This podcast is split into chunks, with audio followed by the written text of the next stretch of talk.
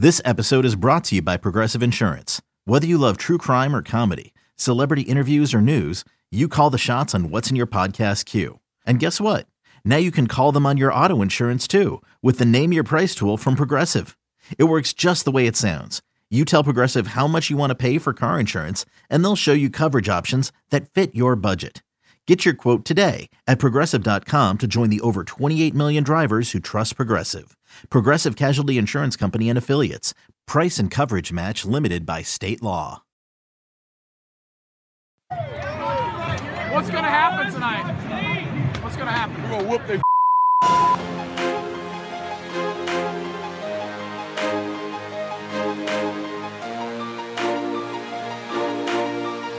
Have you gotten Rommel yet? Good morning, afternoon, evening, brunch time, lunchtime, Thanksgiving time. Lots to be thankful for time. Lots and lots to be thankful for time. Certainly more thankful in so many ways than we were last year time. Whatever time of day it is, boys and girls, it's the right time for the GoVols 24 7 podcast. The Wes Rucker coming to you from Fort Rucker Studio here on a Thanksgiving day. At least as you're as you're listening to this, unless it's, you know, maybe it's not Thanksgiving where you are, because it could be Friday, you know, could be Saturday, it could be Thursday, but you're not in the United States, you're not American. Thanksgiving's not a big thing for you. But for most of us, and for us, I suspect most of y'all listening to this, it is Thursday. So happy Thanksgiving to you. Hope you're doing well. Hope you're spending it with your family, your friends, your loved ones. Hope everything is going well. Hope everybody's safe, which is always something that you hope for this day and age. Coming to you from Fort Rucker Studio, just a couple miles away from Neyland Stadium, where Tennessee will play Vanderbilt in a regular season finale on Saturday. 3:45 p.m. Eastern. Interesting time on the kickoff there. Lots to discuss in this episode. Got Tennessee Vandy football. Got some potential bowl stuff. We got uh, a lot of Tennessee basketball to discuss. And if we're combining football and basketball and holiday cheer, you know there's only one place we're going to go, uh, and that's to the uh, the Blount County satellite office of GoVols 24/7 uh, down in Maryville, and get to the one and the only Grant Ramey. Grant, what's up? Wes has me. What's what's the word I'm looking for here? Held hostage, uh, keeping me away from my Thanksgiving turkey, all that stuff. So if you're listening to this, alert the authorities. Yeah, send help, please. Send help. Quick, Grant, before we get in, into this, what is the uh, rank the uh, top two or three Thanksgiving side dishes in, in your your family, your household, when, when y'all have Thanksgiving? Uh, broccoli casserole, Brussels sprouts, collard greens. I woke up and I woke up and chose violence. Yeah, no, th- those are two two of those three would be mine because I would have for sure. Okay, never mind. I take it back. I, I, take it I, back. I have sweet potatoes as the number one overall seed for That's sure. Dessert.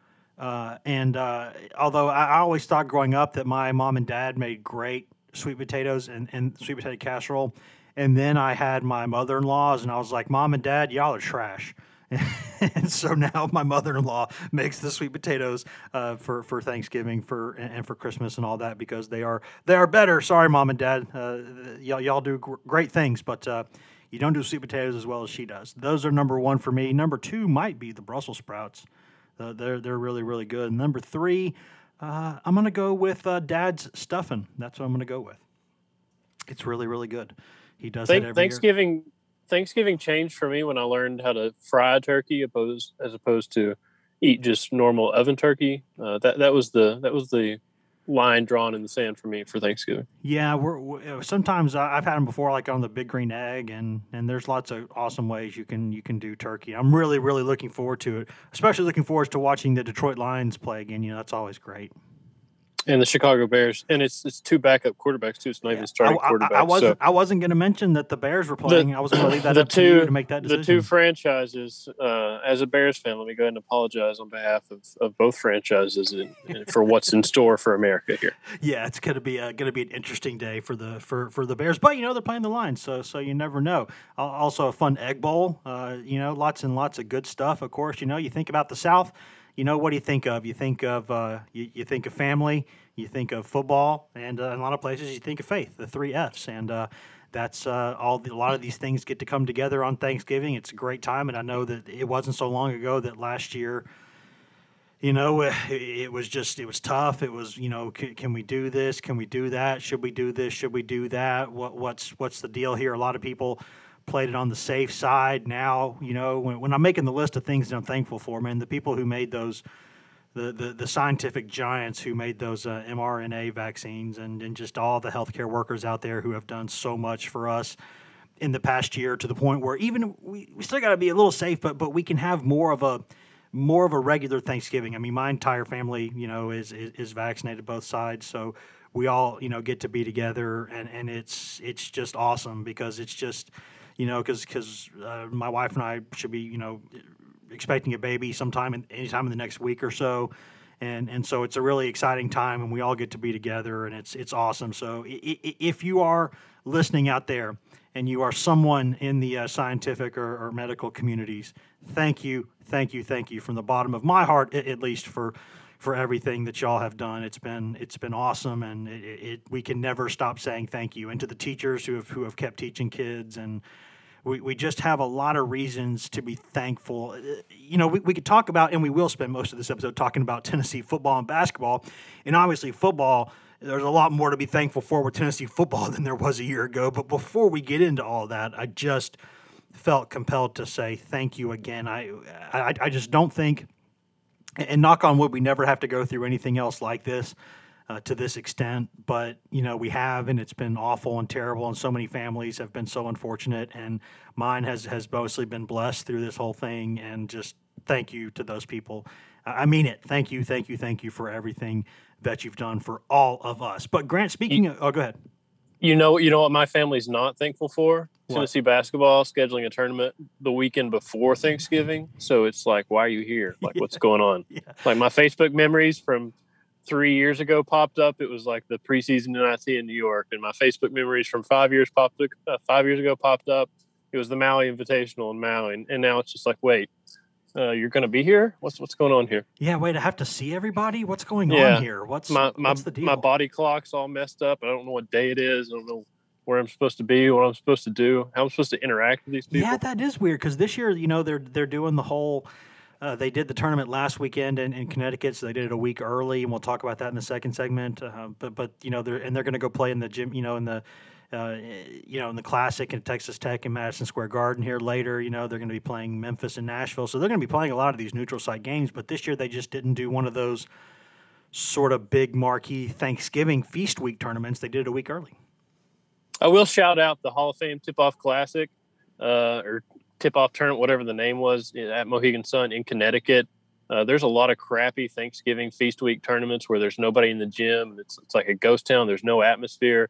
But between Villanova, Tennessee, Purdue, and North Carolina, those two games, or those two days of basketball, legit, it felt like an NCAA tournament regional site. It was a great tournament, really cool. We can get into all that later, but it was a really awesome tournament. Yeah, and Tennessee decided to play one game uh, of the of those two games, but uh, we'll we'll have more on that later. But I suppose Grant, the the the, the first things first, you know, it is Tennessee football regular season week. It's Vandy week. A lot of these great rivalry games and in-state rivalry games have trophies. I think Tennessee and Vanderbilt are just, eh, you know, we're playing each other. You know, they don't really have a name for it, but uh, you know, it, it's a nice classic in-state rivalry to end the season.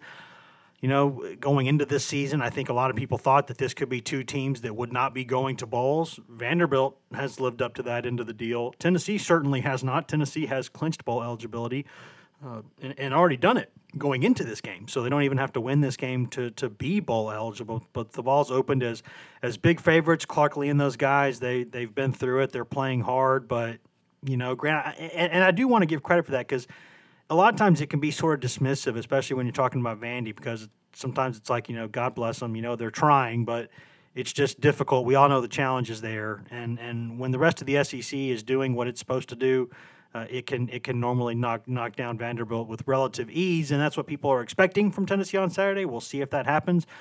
So I don't want to sound dismissive of it because I do think Clark Lea has done some good things. I mean, th- those guys look like they were just on the side of the road dead, you know, for that ETSU game. Buck, yeah, really took it to them. Uh, and then, you know, they lost that FCS game. And I know you look at the record and say, eh, have things gotten better? Well, they have. They, they've won a couple games. They've played hard in some others. And, and you know, they're, they're still out there plugging away. They've, they've changed quarterbacks, and that guy's given them a little bit more uh, of, a, of a running threat, which is always a threat for Tennessee. Uh, so I, I don't think Tennessee can just completely take this for granted. I don't think Tennessee's good enough to do that. No, they can't, and, and they're 31 point favorites uh, for a reason. And I think you've you've seen this this Tennessee team. I think we talked about it last week that that they really don't come out. They haven't really come out flat this season a lot. They haven't really there haven't been really games where they just completely no showed and rolled over and, and, didn't really do anything from start to finish. I think that's something that even last week you saw putting a 60 uh, 60 burger on the board against South Alabama and winning that game the way they should win that game and, and handling their business uh, the way they should. It, that's what it feels like again this week. It feels like kind of a uh, you're just kind of going through that same thing again. I mean, this is for a while Vanderbilt. You know, traditionally this is what Vanderbilt week feels like for Tennessee football fans. You're you're a huge favorite over Vanderbilt. You're looking forward more towards what bowl game you're going to go to, opposed to what you're going to have to do to beat Vanderbilt. And then you went through that stretch for however long it was, a decade, where you really didn't know what to expect uh, at, at, the end of the year against Vanderbilt, and there were some really uh, humiliating losses mixed in there. So I think for Tennessee to be a 31 point favorite, uh, a couple first year head coaches, obviously the the struggle and the challenge is always going to be completely different at Vanderbilt. And I think Clark Lea's a, a good coach by by his track record, but obviously that that hill that those Vanderbilt coaches always have to climb uh, is a huge one. And and what Tennessee the you know they had a huge hill climb themselves in a, in a, little bit of a different context, but they've done it in a big way, and they've they've had seemingly had momentum along the way, regardless of, of wins or losses. They've just kind of kept building and, and kept kind of getting better and, and, kept competing better and showing up better and preparing better. Kind of all that stuff that you want to talk about buying in and all that stuff. Uh, and it feels like the culmination has been these final two weeks where where you can you can beat up on some uh, teams you're better than and, and, look forward to a bowl game and, and trying to win eight games. Yeah, I don't want to belabor this point because I, did mention it, this a little bit earlier in the week, uh, talking with with with Patrick Brown, our, our other coworker, or one of our other coworkers, you know, talking about this game, and, and, I mentioned a couple of the reasons. But in case you didn't listen to that episode, in case you just listened to the Breaking Joshua Josephs commit one, and you didn't listen to the other Monday podcast, the the, the couple of reasons that that I think this could be interesting, other than the obvious, which is the fact that Vanderbilt is an in-state rivalry. This is Vanderbilt's Super Bowl. Vanderbilt has everything, you know, has really nothing to play for at this point except for to ruin Tennessee's life. That's basically Vanderbilt. That that's the totality of Vanderbilt's sort of, you know, goals right now. That's what they can do. So so they they want to try to do that.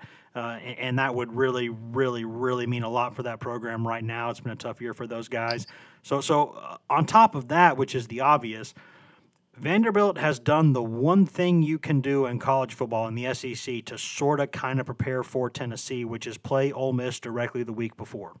And Ole Miss and Tennessee do not run the exact same offense. That it's not the same thing. They do some different stuff, but in terms of spreading the field, uh, and I know Ole Miss does some more bunch stuff now, but but in terms of generally kind of spreading the field, running a crazy tempo, uh, it's so hard to prepare for what Tennessee does because Tennessee's almost like a service academy, but with SEC athletes.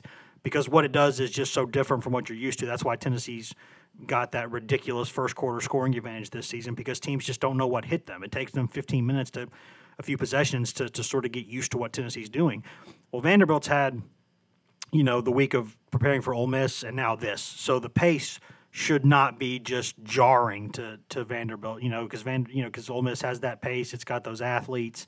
Uh, it, it's you know a dynamic offense. So that that would be one thing if I'm Tennessee, because because what Tennessee's done so many times, Grant, we, we've seen these games all year, where in games like this, where Tennessee has really come out and supposed to handle its business, it's sort of done that, and it's usually done it early. It's really thrown some of those early knockout punches, and after 15 minutes, you're like, well, let's just go pop a cold one because this one's over. And you know, I, I, I don't know if that's necessarily going to be the exact same thing this week. Could be, but I, you know, I don't know. It's just I, I think Vanderbilt's had a unique preparation opportunity that nobody else has really had as someone who's terrible at picking football games against the spread uh, after the last I don't know how many weeks have, have proven in our weekly picks, God, uh, it feels like Vanderbilt's covering a lot more recently than they were mm-hmm. earlier in the season because yeah. I tend to pick one way against a team or for a team throughout the entire season and, and just see what happens. But I, for Tennessee, the the fast starts have been so good because if you can put consecutive touchdowns on the board or have a 21 point quarter or you know just two really quick touchdown drives the other team starts feeling like you got to match points with this team drive for drive. And that's really can be a really big challenge because of how fast tennessee wants to go how explosive they can be how many points they can put on the board. So when you start early and you're as productive as they've been in the first quarter all year that really kind of sets the opponent back thinking they've got to keep pace and they've got to put up a lot of points on the board too. And it's one thing if you're a georgia or Ole Miss or you know Alabama or whoever. It's another thing when you're Vanderbilt and you lost your season opener against ETSU and you've lost other games. Uh, you gave up a what like a 35 point quarter I want to say against Georgia, uh, a ton of points against Georgia in that game. I think if Tennessee starts fast and if they can put up some quick touchdowns on the board, if they can get a double digit uh, advantage, I think it, it should be kind of business as usual. Um, the thing that would concern me is a slow start because the slow start is really not what this team's been known for throughout the season. So if they did look a little bit uncharacteristic, maybe that gives you a little cause for concern early on. But Tennessee, like you said, they're so hard to prepare for. Yeah, facing Ole Miss the week before that does help you a little bit because you see some of that same tempo and same speed. But at the same time, doing it two weeks doesn't make it any easier to defend because both teams are fast. Both teams are, are going to go really, really fast. A ton of energy, ton of pace uh, from play to play. So uh, I don't know. If Tennessee can start fast, it, it, seems like Tennessee should handle its business from the start. Yeah, and I'll tell you one thing that, that does not at all concern me is is will Tennessee sort of take this seriously because I think those questions were answered rather authoritatively last week. And I know college football is a day to day, week to week thing, right? I mean, Heupel says it all the time. It's a game of one week seasons, and that's all you think about directly what's in front of you. I get it. Uh, but if ever there was a time for a team to come out a little flat, you know, after you go through that SEC buzzsaw for two months and, and you play Pitt in that mix too, and then all of a sudden you're you're a whatever 30 point favorite almost against South Alabama, you know, on a cold night, you, you start to wonder, okay, is the team going to be really that fired up to go again, or or will they kind of will this be the game where they're kind of nah and they just do enough? No, they came out and were incredibly sharp. I mean, Hooker was what 17 of 20 for three touchdowns, and you know the defense had a couple of big plays, and and and it, it, special teams obviously had some really big plays in the game. So I think if you can be that fired up for that game, then I don't see why you would be anything less than fired up and ready to go for Vanderbilt the next week. Because I mean that's an in-state rivalry. That's a game that there's a lot of kids on this team from the Nashville area, and as guys like Theo Jackson can tell you, all it takes is one time of losing to Vanderbilt and going home for Christmas and hearing about it for you to never want to experience that again because that is humiliating for them. And, and Theo Jackson, those guys will admit that to you that going home, you're, you're a mid state kid you lose to Vanderbilt, you go home, you're going to hear about nothing but that the entire time you're home. And you, you just don't want to experience that again. That that really humbles you and kind of I think steels your mind a little bit. So I, I don't think that will be a factor. Plus, I think this senior class means a lot to this Tennessee team and the people in that building. I mean, we know it means a good bit to the fans, but I, I just get the sense that you hear a lot of lip service about things like this you know, the seniors mean a lot to us and yada yada. I, I actually believe it more than usual right now with this team because I, I think those seniors and what they've been through in the past four, five, or six years, and, and, the stuff that they've overcome, the adversity, the the the embarrassments, and and quite frankly, when what um, damn near thirty of their teammates checked out and went somewhere else, they stayed. And, and I, I think there's something to be said for that. Some of them stayed through not one, but two drastically different coaching, you know, carousel deals. And I, I think the way that they went into this season and the way that they've helped lead this team and, and help this new program get started off the right way with the new tenure, I should say.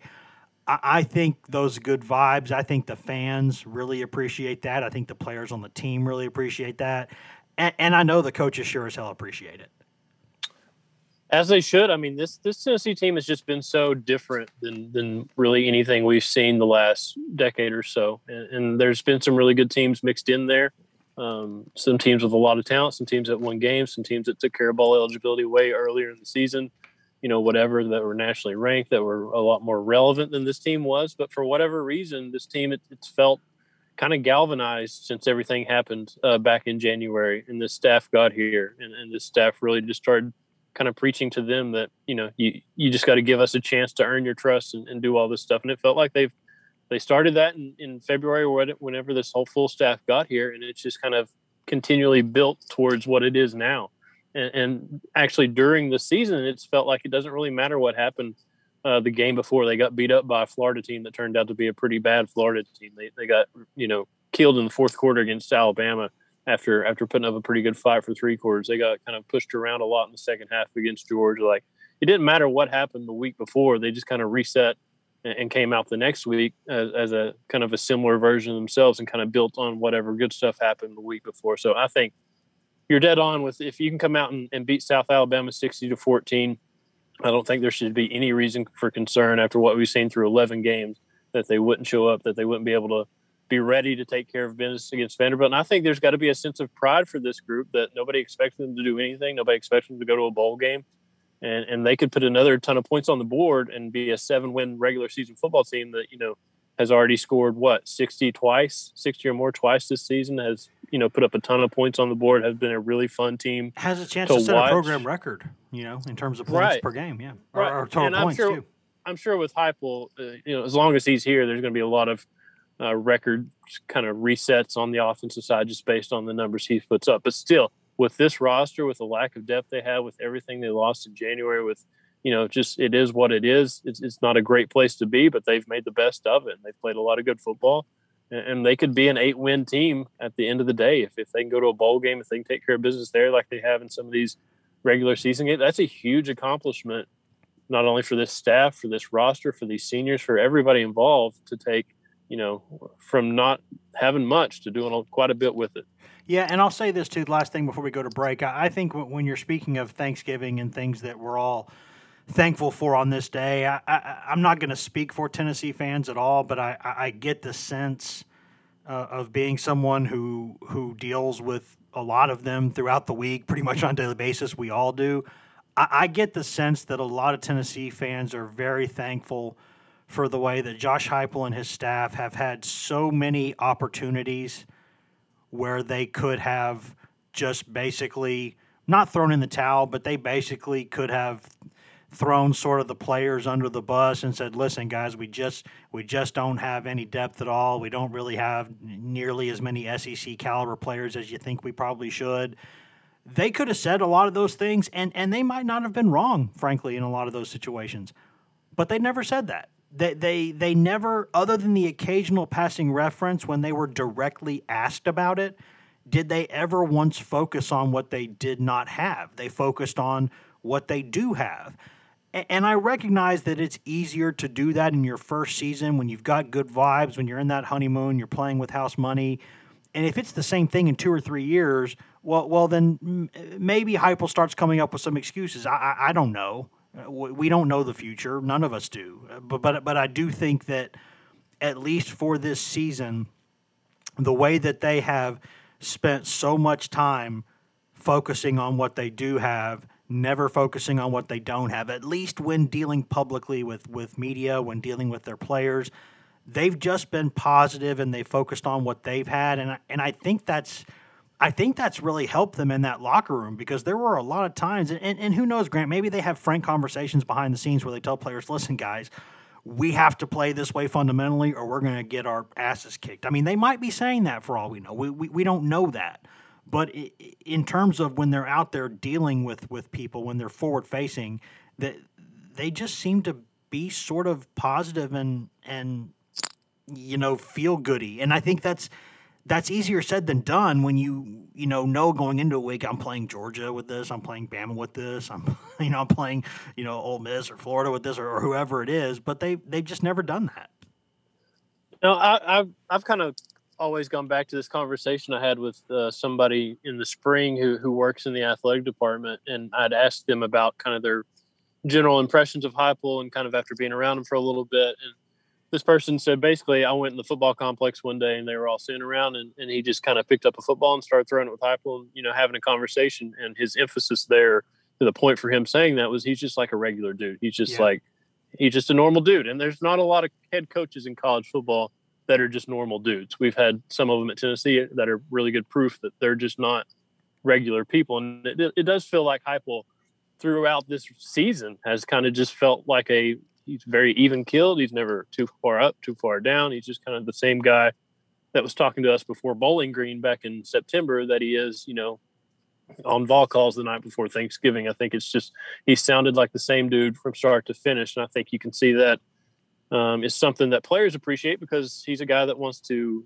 a like you're saying positive vibes only stuff. He's he's always going to be trying to build and, and, kind of focus on what he has, not what he doesn't have. Uh, and obviously expectations will change in year two, in year three, and everything will be different from year one. But for the here and now, he's been a guy that said, you know, give me a chance to earn your trust. Give me a chance to show you that whatever I say is what I'm going to do. I'm going to be fair. I'm going to be honest and be all this stuff and it felt like he's lived up to that and it feels like this team has kind of reflected that they, they this has been a staff that these players obviously want to go play for because you've seen it in the way they compete and this is a roster that wants to play for each other based on kind of you know everything they've been through and everything they've done because of the way they compete on Saturdays and the way they do stuff week in and week out and how they're pretty consistent in how they come out and play football games and what they produce and what they put on the field so I think it's a you know, it's, it's something to be thankful for because there was, you know, there was so much, uh, you know, from December to January to February, so much going on with this football program and where are they going to go and how they're going to get out of this to, to be where they are right now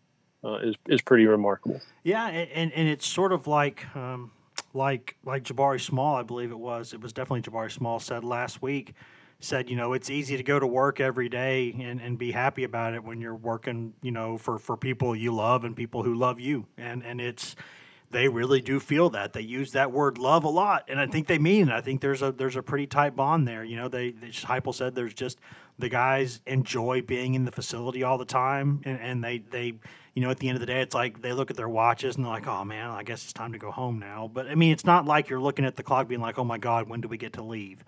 And, you know, maybe in a couple years, you know, maybe it's not like that. I don't know. I don't know. But maybe it's still like that and maybe they're winning big. You never really know because they, they, they're doing things that make you think, hey, you know, you get some players in here, you, you could maybe do some things. So lots of reasons to be excited. Speaking of reasons to be excited, though, also plenty of reasons to be excited about Tennessee basketball, at least based off the most recent performance. The Vols had a bit of a dud uh, in the first game up there in Connecticut, but then they they went down there the next day and they took care of business against a Carolina team that I don't think is elite, but it certainly has that elite name. There's no question about that. And uh, Tennessee looked good doing it too. So a couple of those freshmen stepped up and, and looked really good. So we're going to step away for a second, pay some bills, listen to products, ads, services, all that other fun stuff, in house ads, all those other fun things. Come back in just a second, and we're going to talk about that with Grant, who was up there in Connecticut, one of the few guys up there uh, to talk about that, to see that. So, plenty more to discuss coming up here in just a second. Hashtag ad. Introducing the Two Way V4, where groundbreaking fuel cell technology meets fresh foam cushioning for the ultimate performance. With Fuel Cell, each step feels explosive, delivering unparalleled energy return. Paired with fresh foam, experience maximum comfort throughout the game. Its lightweight textile upper offers support and breathability without sacrificing agility. Whether you're hitting the clutch shot or locking down the opposition, the Two Way V4 gives you the tools to play at a high level. Learn more and purchase the Two Way for yourself at newbalance.com. I'm Sandra, and I'm just the professional your small business was looking for. But you didn't hire me because you didn't use LinkedIn jobs. LinkedIn has professionals you can't find anywhere else, including those who aren't actively looking for a new job but might be open to the perfect role, like me. In a given month, over 70% of LinkedIn users don't visit other leading job sites. So if you're not looking on LinkedIn, you'll miss out on great candidates like Sandra. Start hiring professionals like a professional. Post your free job on LinkedIn.com slash recommend today. Welcome back to the GoVols 24 7 podcast, brought to you by whatever products, services, and in house ad you just heard from a moment ago during that commercial break. Wes Rucker coming to you from Fort Rucker Studio. Grant Ramey coming to you from the GoVols 24 7 Blount County satellite office uh, down there in Maryville, talking Tennessee football and Tennessee basketball here on this edition of the Go Vols 24 7 podcast. Hope you're having a great Thanksgiving. Hope everything is going well for you and your family. Hope you're and your friends and, and hope you're traveling safe and taking care of yourself and all those fun things. We're going to focus on Tennessee basketball in this segment, but before we do that, quick reminder, guys take about, if you could, please, in the spirit of Thanksgiving, please go out there and, and, and right now, just spend about 60, 75, 90 seconds of your day right now please go in there and rate and review and subscribe to this podcast. If you're just listening uh, on the internet, if you're just listening on the on the website, Nothing wrong with that. We love you. There's no wrong way to consume this Go Vols 24 7 podcast.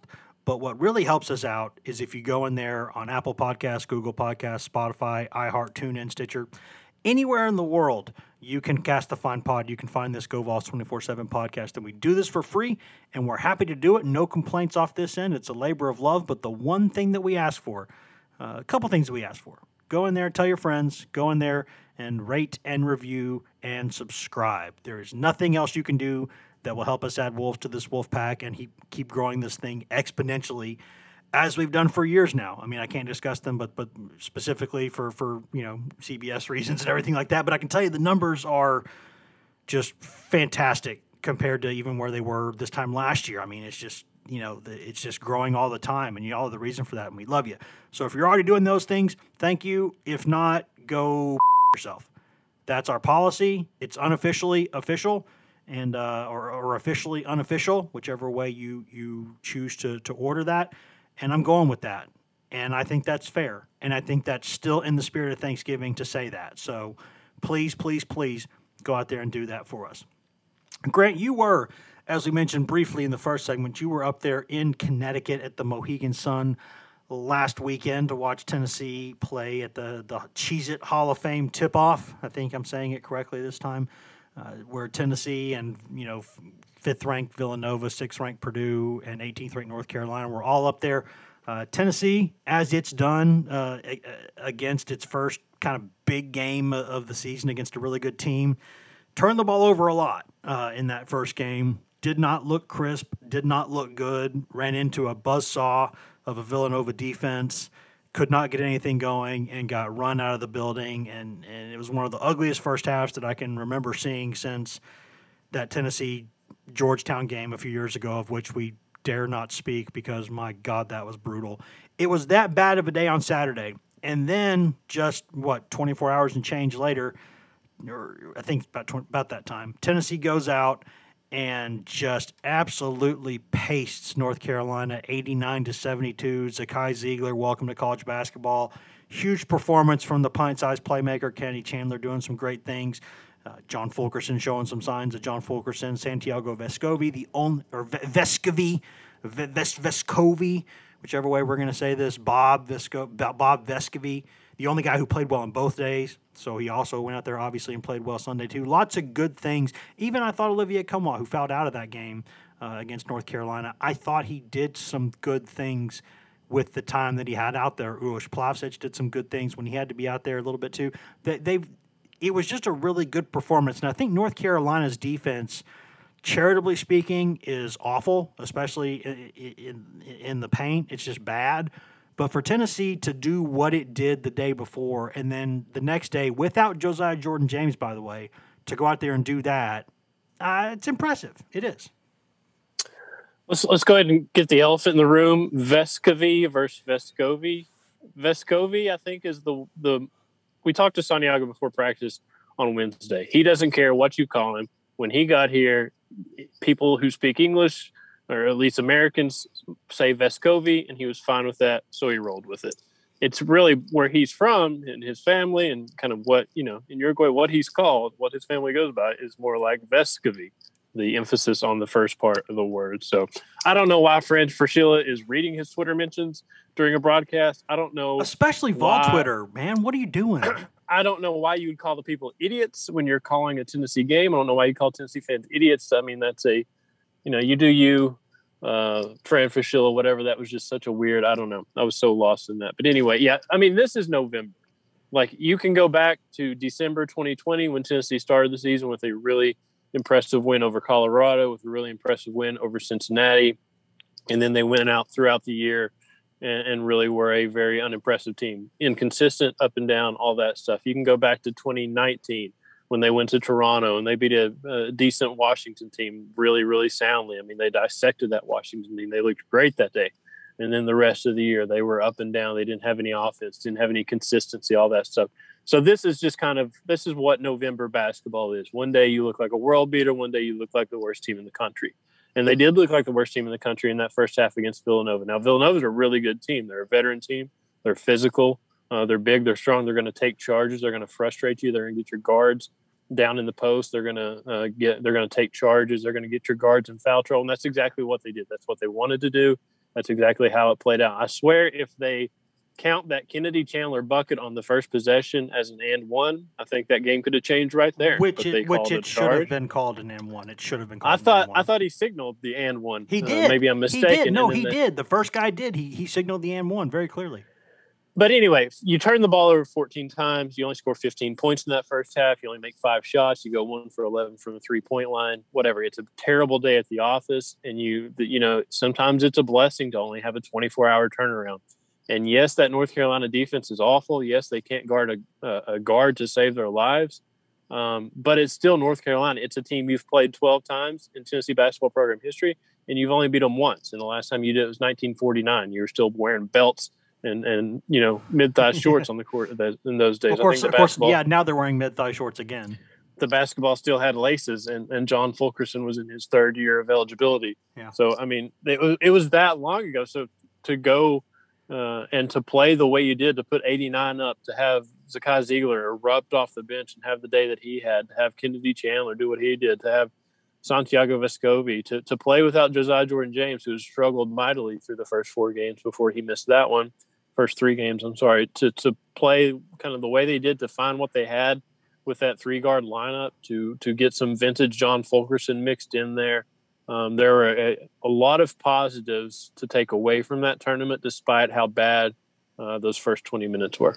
Yeah, you know, this, there were so many things about the guards that we could talk about, and we need to get to that. But but I still, you know, i it's kind of like a. Um, I don't know if it's if you want to call it exactly a chicken or egg situation, but it's like, does John Fulkerson shoot really well because he's so deliberate in the shots that he takes, or or, or you know, is he so deliberate and he's kind of costing his, his team more because he could be scoring more points?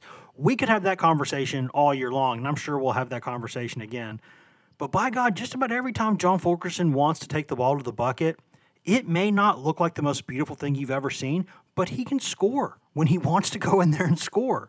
And in that game, there for a while, he was also not doing much. And then all of a sudden, he was like, "Okay, I'm to score. Go, I'm to go get like six quick buckets or six quick points." And he can just do that sometimes, and that really, really, really helps out the guards outside. And it's like, why, oh, why? And it's six years now, so you're not going to change who you are. But why will you not do that more often? I, I don't. I don't know, Grant. You know him better than I do. I know him pretty well. You know him really well. I, I just, I, I still don't understand that. No, and it's it's gonna you know it's gonna be interesting to to move forward and see kind of. Uh, do you see some more of that vintage Fulkerson that you saw against North Carolina? Because for 30 minutes of that North Carolina game, the story I was writing was John Fulkerson kind of showed up as as the John Fulkerson of old. They they really needed him to be that guy that that can that can beat the other forward down the floor and, and score on transition with a quick bucket uh, at the rim. The guy that can kind of use his footwork around the paint to get defenders in the air and then score around him, and kind of be that guy that uses his quickness because obviously he doesn't really have that strength or that power that some of these other big men have uh, to score around the rim. And we saw a lot of that after we didn't see any of it against Villanova. After one of those games where he only takes two shots, he scores four points, and he doesn't really take over the way he should because they have big, strong bigs that uh, have a tendency to push him around and, and take him out of games. So uh, it, that that game just kind of became more of what Zakai Zeigler was able to do off the bench. But I do think when Fulkerson, like you said, is intentional and, and is deliberate with I'm going to score the uh, the ball in the paint some. I'm going to help my team. I'm going to kind of get them started inside out. I think he can definitely score it because we've seen it happen too many times. But it's a with this team as many times as they want to shoot the three, as many times as as they can score it from the guard position. Um, it's going to be a question of how much emphasis there is to play inside out early in games, how involved uh, Fulke can make himself, because a lot of it is on John Fulkerson. It's this, it's the same stuff we've been talking about for two, three years now. You can go back to that tournament in Destin in, in November 2019, Yep. where he was saying, "I'm not supposed to kind of, uh, that's not my role to shoot it," and and Rick Barnes was sitting next to him saying, "Yes, that is your role. You have to understand that is your role to be the guy that scores." Uh, a ton on this team, so it's it's going to be more of a blend. It feels like this season, but they're going to have to have that consistently. for sure. Yeah, a couple years ago with with with, Fulke, or last year especially, th- there were times where I got to a point where like you know I the things that your parents say to you when you're a kid and you keep doing the same thing over and over and they're like you know I'm not even mad anymore I'm just disappointed uh, because it's like, uh, you dude, you give so much to the program. I can't be mad at you, but how do you not understand what you need to do to help your team win? You got to go out there and use those skills you have, especially from the left side, and go up and under, use those spins, use those little fadeaways, you know, get get defenders up, beat them down the floor. He could do these things. He, he could average. It, it's like uh, it, it's like Barnes used to tell, you know, Kyle Alexander every day in practice. Kyle, you would average at least ten to twelve points a game if you would just run the freaking floor and and put those layups in. If you would just do that every single night, that's ten points every game you're starting with, right there right there. That and and how do you not get that? And, and with Fulkerson, it's just you know he doesn't see himself as that guy. You can't go back and butterfly affected if you'd never had the, that nasty injury his, his, freshman year. How much different maybe things would have been. Certainly, he wouldn't be here right now. Uh, so, but but you know you, you just it is what it is. And we know that with Fulkerson, so we'll have to see if he's if he's going to do that, and, and, and we'll see and, and move on from there because we could I guarantee we're going to have that discussion again because he's either going to keep doing it or he's not. And either way, it's going to be a talking point. But what was interesting, Kennedy Chandler was really good for a lot of that game. We expect that. Um, but a lot of people outside of, of probably, you know, the Pratt Pavilion, Thompson-Boling Arena corridor there did not know exactly how good Zakai Zeigler was. And, and we've been trying to tell people, Grant, I know you have, I know I have, like, listen, I don't know if this kid's a world beater, but I guarantee you he's better than you think he is. Uh, he just shows up and he is a pest. He's a pest defensively. He is really hard to guard offensively. He has great range on his jump shot. He's ridiculously quick. He doesn't fear anything. And that's how a dude who's maybe five foot eight does what he does. But to go out there and do it against Carolina, even if it's not a great defensive team, that's a name brand. To not be afraid there, I, am pretty. It's like I said uh, last week, Grant. I, I don't know I don't know how this kid is with like you know snakes and you know mosquitoes and or snakes and you know spiders and stuff, but like as far as I can see, he's not afraid of anything. No, and he- here's what you need to know about Zakai. He's never going to say this publicly. He's never going to admit it, I'm sure, and he didn't admit it after the game. But he went into that game against North Carolina, matched up most of the time against R.J. Davis. R.J. Davis is a New York City kid. Zakai Zeigler's a New York City kid. R.J. Davis was a top 50, four star, five star prospect. I can't remember which one nationally in his recruiting class, went to North Carolina, all that stuff. Zakai, Zeigler was a nobody in his recruiting class, almost gave up basketball. Um, he was really close to it. He, he didn't have an offer, obviously, until Peach Jam. Everybody kind of knows his story and how, how his process got really rushed to Tennessee, and, and suddenly he's here and he's doing this. But he went into that game, I'm sure, thinking this guy is everything that you know I wanted my recruitment to be, and all the all the attention and the hoopla and all that stuff and and he didn't get any of that. And and Zakai feels like he's the real kind of New York City basketball prospect that that, that comes from a tough background that's just kind of pulled himself up with, by the bootstraps and all that stuff.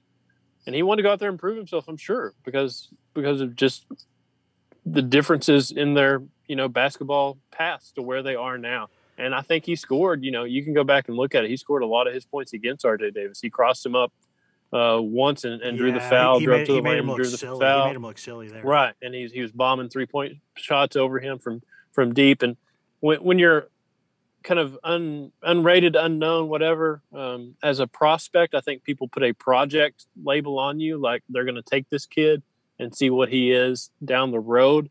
Um, but yet, this North Carolina defense is not good. Obviously, we've seen that. You can go back and look at the numbers, what they've done all season but still, it's North Carolina. It's on a 24 hour turnaround. It's it's coming off the worst offensive game they'll probably play for a long time against Villanova. What they did in the first half, and for him to go out and do that the way he did, I mean, this is game four for him. You know, people probably thought maybe year two, game four, he's going to do something like that. But for him game four, to use his speed, use his quickness, uh, to use his shot making ability, you don't have to tell that guy anything about how to score the basketball because he knows how to score the basketball. And what we've heard about him from the day he got on campus fearless, knows how to score it, crazy quick, crazy fast, can get by you. And what did we see against North Carolina? He knows how to score it. He's fearless. He's crazy quick. He's crazy fast. He gets by you, gets to the rim when he wants to. So if they can get any fraction of that consistently, uh, it completely changes the backcourt because what you saw from Santi all weekend, he was probably their best player, or at least playing like their best player yeah. for both of those games. He was. Uh, what you know you're going to get from Kennedy over over the, the course of the season. Uh, what you know, kind of how high his ceiling is and what he can do. Uh, if you can add just a fraction of what Zakai Zeigler did against North Carolina over the course of the season, uh, it completely changes your roster. It's, it's amazing to think about, and if you go, anybody who's who's spent time in New York City or Chicago or any of the, you know these these major cities, you go to playgrounds around those big cities and you just watch some guys playing pickup basketball like you're walking to the subway, you know, you're walking to the whatever you're doing, and you watch and you're like, man, I wonder where that guy played college basketball. And you're like, man, he, he didn't. You know, and, and if Zakai Zeigler let's say he sprains his ankle before that peach jam, let's say he gets the flu before that peach jam, he's probably not playing college basketball anywhere. And, and it's just amazing how how things like that can happen in sports. It's one of the many reasons I just, and I think a lot of us love sports so much, is because of stories like that. And, and from a practical standpoint, Grant, you know, it, it's sort of like you look at Rick Barnes' tenure, and I don't want to put too many, I don't want to paint with the broadest stroke here, but I think it's worth mentioning that Barnes' only Final Four team at Texas was early in his tenure when he had some of those like real kind of gritty, you know, overachieving type, chip on their shoulder dudes. His best team at Tennessee was one that he built almost exclusively with those chip on the shoulder, blue collar, overlooked dudes. For some reason, it seems like if you look at the times in Texas when he had a bunch of the one and dones and they didn't do a lot, and you look at Tennessee last year, the one and dones, you know, didn't have a didn't have the the the greatest year. But there's something about these kind of chip on their shoulder, blue collar, can take coaching, you know, really tough, gritty kids. He just seems to get the best out of them. Yeah, what's funny, I, I was looking at Zakai's uh, Instagram the other night, and, and there's a video. There's there's three or four videos of him in one post where he's on a playground in New York, and he's basically just playing this guy one on one over and over. And in every video, the crowd gets bigger, and the crowd gets closer, and the crowd gets more intense. And it's like by the fourth video, they have no room to operate. It's super loud. It's it's a crazy environment. And I looked at the date, and it was like June, or it might, it might have been July, like early July or something. So when all this Tennessee team is, you know, on campus getting ready for the season, this kid is in New York playing on the playground with a ton of people around him, and he's just owning this dude.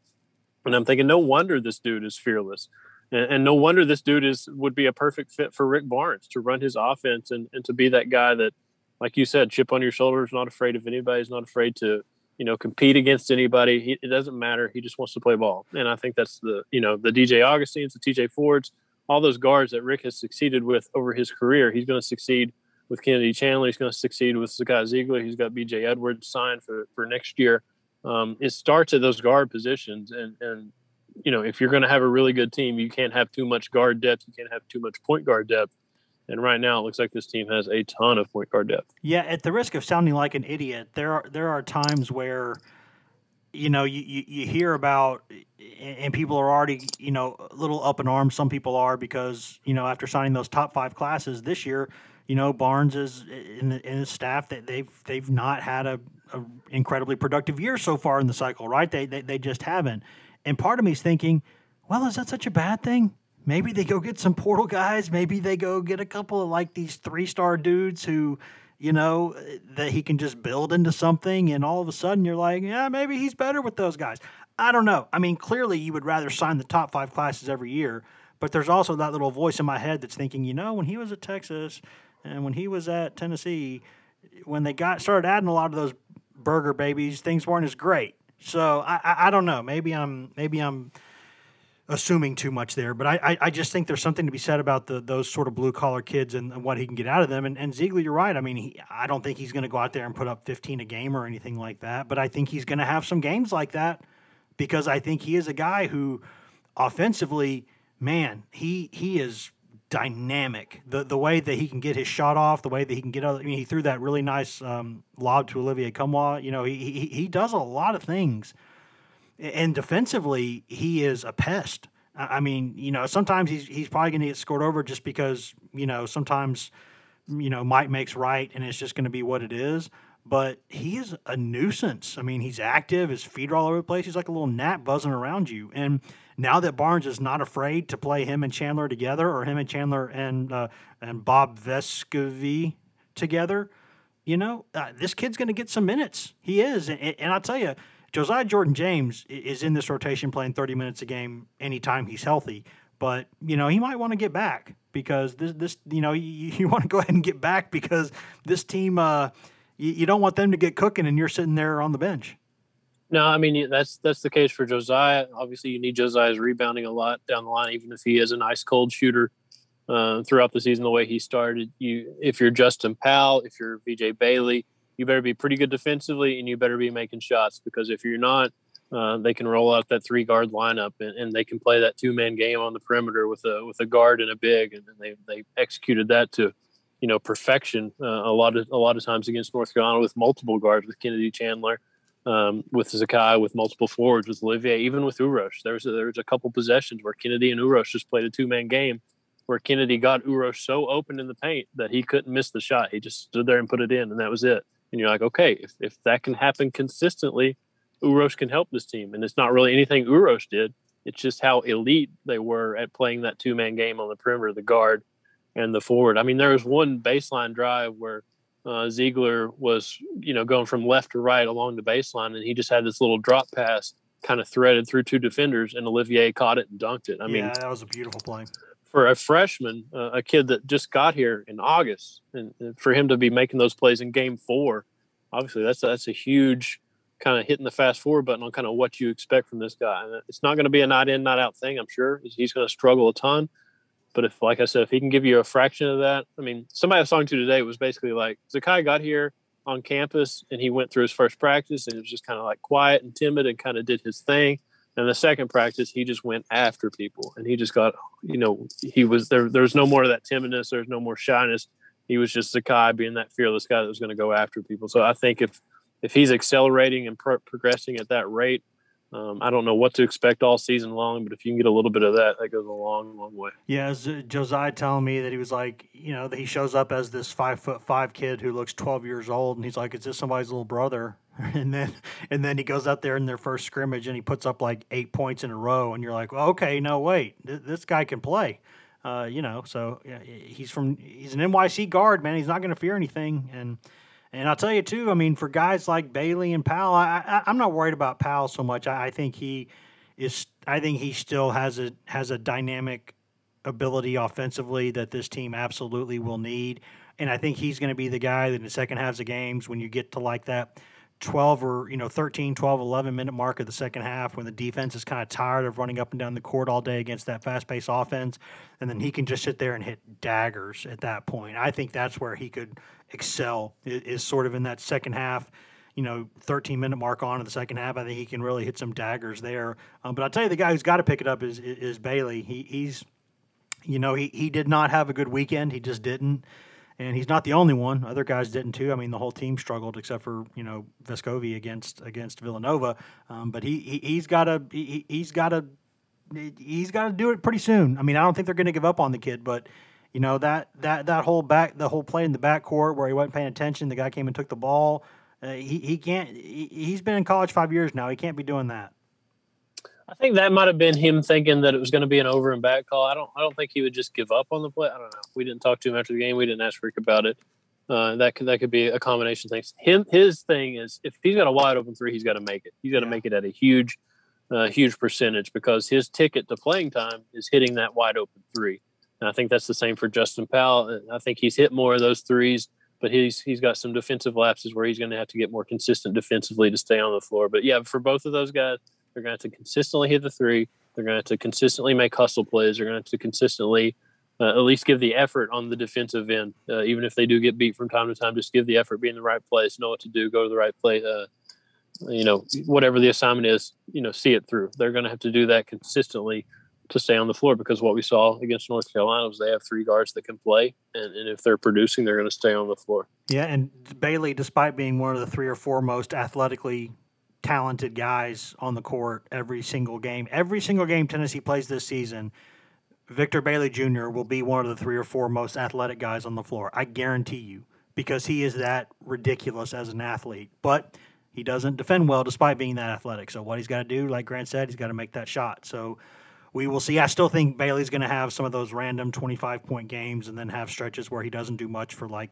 four or five games. It's just going to be maybe who he is as a player. Grant, before we get out of here, a couple of games coming up here in, in the next oh, week or so, starting Friday, uh, and then got a game coming up again on Tuesday. these are games that sort of get right games. Maybe you schedule them just in case things didn't go so great when you were in Connecticut and you want to get back home, get right for a couple games before you get back on the road and things get really tough really quickly because the, some of these games Tennessee's got coming up after that are, are really, really, they're, they're bangers.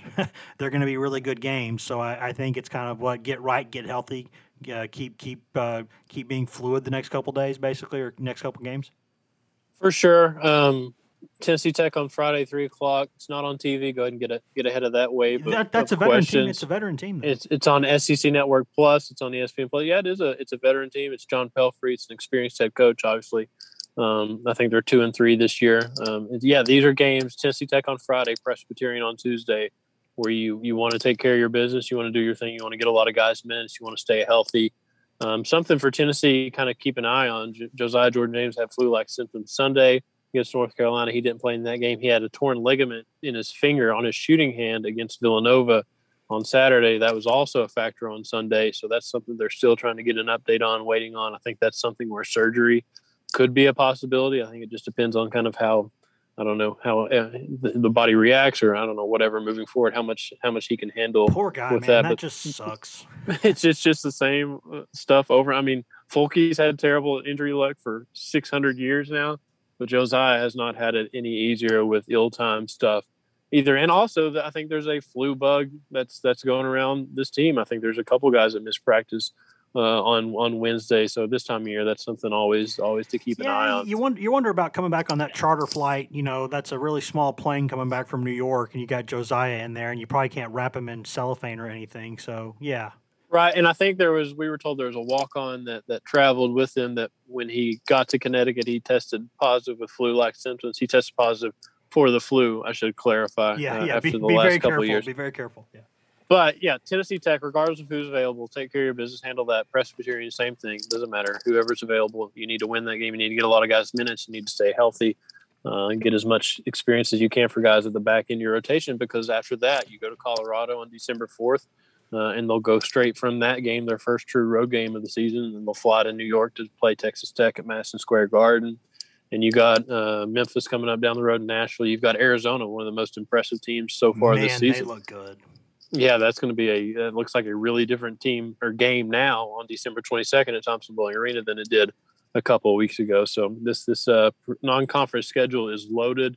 Uh, it's going to be a lot of fun to watch kind of where this team goes from night in and night out. Yeah, I described that Arizona game as uh, even if I'm technically on paternity leave, then I might have to come cover that game just because I really want to see it. So you know, we we, we shall see. But uh, yeah, there, there's a lot of I hate that for Josiah. Last thing I'll say before we get out of here. I mean, again, I, if you're to be around Josiah Jordan James is to really like Josiah Jordan James.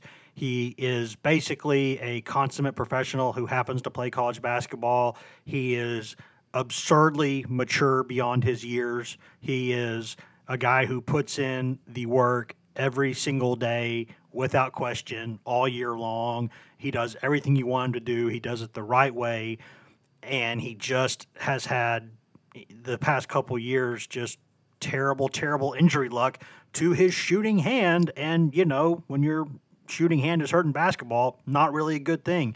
And you can't really blame anything in terms of training or anything like that. I mean, it's a torn finger ligament. I mean, what do you, you know, what do you, what, it's just horrible luck. It is. It's, it's, it's not good. One day it's going to click for Josiah. I don't know where it's going to click. If it's at Tennessee or if it's you know, down the line in his basketball career, but he's too talented. He works too hard. Like you said, he's got the right approach to the game. He's got his head screwed on straight. It's going to work out really well for him at some point. It's just a matter of when it happens. Yeah, and I hope it happens at Tennessee because that would be good for Tennessee, and it'd be good for him because that would mean it happens sooner. Because I don't want him to be a guy who has to wait until like maybe a second NBA contract before he starts to figure out who he is as a you know as a player and everything clicks for him because it's it's there. It's always been there. But uh, grant we've taken more than enough of your time on thanksgiving. I know you got a lot to get to. We got a lot of i guess fried turkey in your case uh, to eat and sweet potatoes on this end. So unless you got anything else buddy i think i'm gonna let you go. I do got something else. Ooh, to nice. all the to the, all the other christmas decoration and christmas tree and christmas music holdouts to post Thanksgiving. We made it. Congratulations. Another year successful. You didn't put your tree up. You didn't put your lights up. You didn't have Mariah Carey blasting in your house. You made it to Thanksgiving. We didn't go straight from October pumpkins and Halloween candy straight into candy canes and Christmas trees. We took the time to give Thanksgiving the respect it deserves. Congratulations. Oh, yeah, this year we, we, we made the we made the deal that my wife said in case the baby came early, she didn't want us to not have the Christmas tree up. No. So so hold on, hold on. The, all, all I hear is excuses right now. You're not, you're not letting me finish the the the deal that we made after protracted negotiations was that we could put the tree up downstairs and the the smaller and a couple of the others around the house, but there were no ornaments of any kind to be placed on any of them and no no lights turned on yet. But the Christmas trees themselves could go up. That was so it just looks like you know just kind of a tree sitting there in the in the living room. So uh, that that was the negotiation that we came up with. Better luck next year. There's a lot of us that aren't very proud of you right now. Um, yeah. but you know what? It, it, it, just it is what it is. You know you, you got to prepare better next year. You got to work a little bit harder. Um, you know all those coach speak things to, to have it come out a little bit better on the next the next year. Better luck next year. Thanks buddy. Appreciate it. Happy thanksgiving man. See you too and if i could just find that button there it is now i can say Thank you for listening to this edition of the Go Vols 24 7 podcast. Thanks to Grant for joining us, but since he sucks, I will say even more so thank you to y'all for listening. And happy Thanksgiving, happy start to the holidays. Hope everything goes well and I hope you're safe. So thank you for listening to this edition of the Go Vols 24 7 podcast. You can find all of us on social media. I'm Wes Rucker 24 7 on Twitter. Grant Ramey is Grant Ramey on Twitter. Patrick Brown is P Brown 24 7 on Twitter. And Ryan Callahan is Ryan Callahan 24 7 on Twitter. If you want just Tennessee news in your feed, nothing else, you can get that at twitter.com slash GoVols 24 7. You can also go to facebook.com slash GoVols 24 7 to get tons of stuff on there all day, every day. But if you want that best, most delicious East Tennessee Smoky Mountain spring water directly from the tap, go get that at GoVols247.com, the best site on all of Al Gore's internets for coverage of Tennessee football, football recruiting, basketball, basketball recruiting, Tennessee baseball, lots of stuff with those guys these days. Lady Vols coverage with Maria Cornelius throughout the year, all year, giving us all sorts of great Lady Vols stuff, and not just basketball, all the other Tennessee women's sports too. Tons and tons of good stuff on there. We got two forums that run round the clock. We got the checkerboard and the summit where you can go 24 hours a day, seven days a week, and talk about anything you want that is not political or religious in nature with thousands of Tennessee fans across the world in pretty much every single time zone imaginable. Uh, all five of us who are on the staff, we have different hours when we're normally up and up and at them and operating. So pretty much any time of day, you can go there, talk to us. One of us is going to be there to, to have a little fun with you and chat with you. You can get all of that, plus you get access to the, the, the database, which is one of the best in all of sports, best recruiting database on planet Earth. All of that all of that, plus all those couple dozen fresh content items every day, things from the best network in the business, all of that for less than the price of one mediocre lunch per month after a seven day free trial. That is all it costs. And if you pay us that ridiculously reasonable rate, you get access in perpetuity to Paramount Plus, which used to be CBS All Access. Now it's Paramount Plus, a growing behemoth of a streaming platform that has every show CBS has ever made commercial free, tons of Paramount Plus exclusive shows that are only on there, hence the word exclusive, Wes, you moron. All of that all of that. I mean, I'm talking A list stuff too. All of that's on there. You get fresh movies that are only on Paramount Plus. You get classic movies. You get stuff from the archives of CBS, obviously, all of it. You get MTV, BET, Comedy Central, Nickelodeon, Smithsonian, something for the entire family there. Live sports, including Tennessee stuff, SEC, PGA Tour, NFL, Europa League, obviously Champions League, Serie A, World Cup qualifying, all of that for free. That's a 100 plus dollar annual value that we're giving you for nothing. So we're giving you basically $350, $400 worth of stuff for like 100 bucks a year. Go check that out. No supply chain to worry about either. Just go to govols247.com and we will point you in the right direction. If nothing else, guys, you should hear from us after the game on Saturday or early Sunday morning. Until then, be good to each other. Have a happy Thanksgiving, safe travels. We love you out there. Just be nice. The world's got too many mean people. Have empathy. See ya.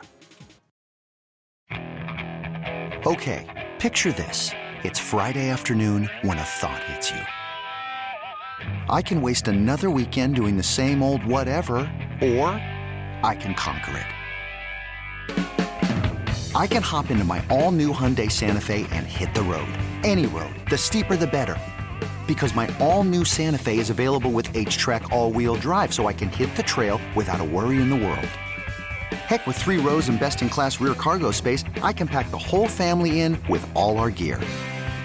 We've got available dual wireless charging for our phones, so we'll never lose touch with civilization, and we won't lose touch with the primordial power of Mother Earth.